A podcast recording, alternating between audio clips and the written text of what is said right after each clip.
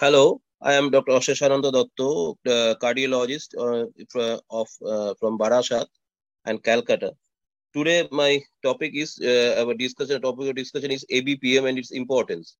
So, ABPM, that is ambulatory BP monitoring, provides a 24-hour account of patient state and is useful for diagnosing uh, primary and secondary hypertension with and differentiating it from the white coat and mask subtypes.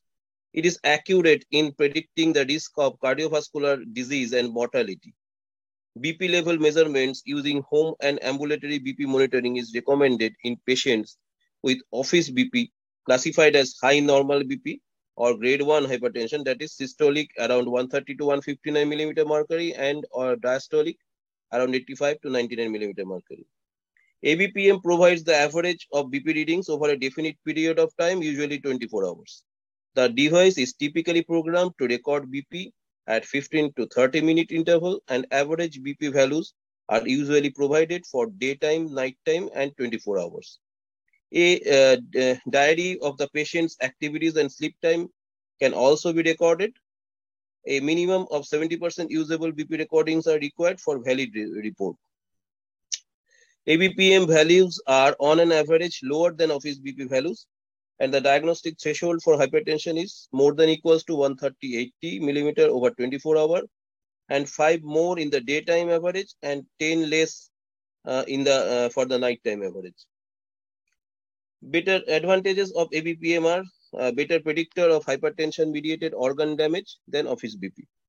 24 hour ambulatory BP mean that uh, has been uh, consistently shown to have closer relationship with morbid or fatal events.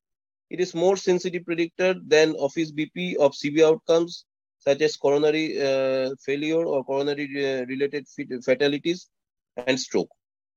Can identify white coat and mask hypertension also. Prolonged prognostic evidence is there. Nighttime reading can be taken by ABPM. Measurement is in the real life setting. Additional prognostic BP phenotypes can be detected and abundant information from a single measurement session including short-term BP variability. And the disadvantages are uh, it is uh, till now a bit expensive in our society. Uh, also, that's why uh, limited availability also is there and can be uncomfortable for the patient at night. ABPM has become uh, an indis indispensable tool in the diagnosis and management of hypertension and its therapy. Recent guidelines from ESC recommend that diagnosis of hypertension should be based on repeated office BP measurement or ABPM if feasible by the patient. Analysis of various indices of the ABPM graph such as hyperbaric index, diurnal index, dipping and other indices can also provide useful information about prognosis of the disease such as, such as hypertension, diabetes mellitus, CKD and so on. It can also be used to monitor the therapeutic efficacy of the antihypertensive treatment. In addition, ABPM is the single most effective tool to diagnose white coat mask and nocturnal hypertension and can, can help direct the treatment in such patients when required. And overall, ABPM readings can guide towards the prognosis of underlying organ damage and is a very useful indicator predictor of cardiovascular risk. So by this, I am finishing today's session. Hope everyone uh, have learned something and enjoyed the session. Thank you and goodbye.